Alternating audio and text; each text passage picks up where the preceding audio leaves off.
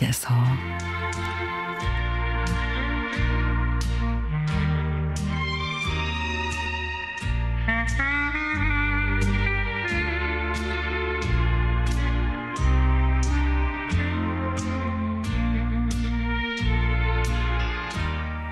또 맏딸이 다녀간 모양입니다.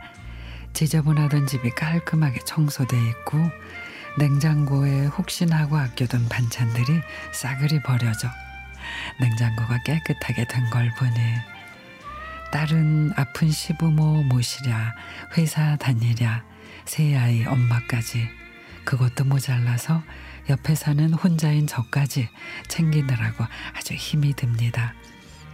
두 아들은 멀리서 가끔 한 번씩 들르니 저도 모르게 가까이 있는 딸에게 의지를 하게 됩니다.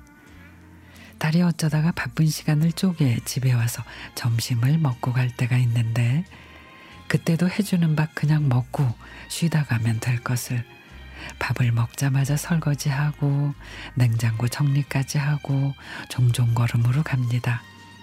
그냥 가라고 그래도 내가 하고 가면 엄마가 편하잖아. 그리고 엄마보다는 아직 내가 힘이 있으니 덜 힘들어. 라며 웃습니다. 제가 딸이 둘인데 둘째는 또 다릅니다. 둘이 같이 올 때면 큰딸이 설거지하고 청소하고 집안일 하면서 작은 딸에게 너는 엄마 힘든데 집에 오면 치워주고 싶은 생각이 안 드니? 그러니까 동생이 하는 말이 언니가 안 하면 나도 하지. 근데 언니가 워낙에 성격이 급하니까 내가 할 시간을 안 주는 거지. 큰딸은 성격이 좀 급하고 깔끔해서 모든 걸 해놓고 쉬는 편이고 작은 딸은 느긋해서 다음에 하면 되지 뭐라고 편하게 생각하니 일을 하는 건 늘 큰 딸입니다. 엄마, 난 하나도 힘 안 들어. 내가 제일 힘든 건 엄마가 아픈 거니까 아프지만 마요. 먹고, 거, 먹고 싶은 거 있으면 다 말하고 아껴서 자식 주지 말고 그냥 다 먹어요. 우리는 좋은 거 엄마보다 먹을 날 많거든.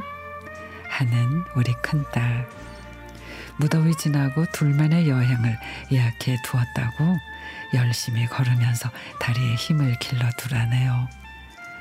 엄마와 같이 여행 다닐 날이 많지 않을 테니 추억을 많이 만들어 둬야 한다고 말하며 눈물을 글썽이는데 마음이 찡합니다. 예전부터 맏딸은 살림 미천이라고 어른들이 많이 그러셨는데 틀린 말이 하나도 아닌 것 같습니다. 이런 맏딸을 위해서라도 아끼지 말고 몸에 좋은 거 먹고 즐겁게 그렇게 살아야겠습니다.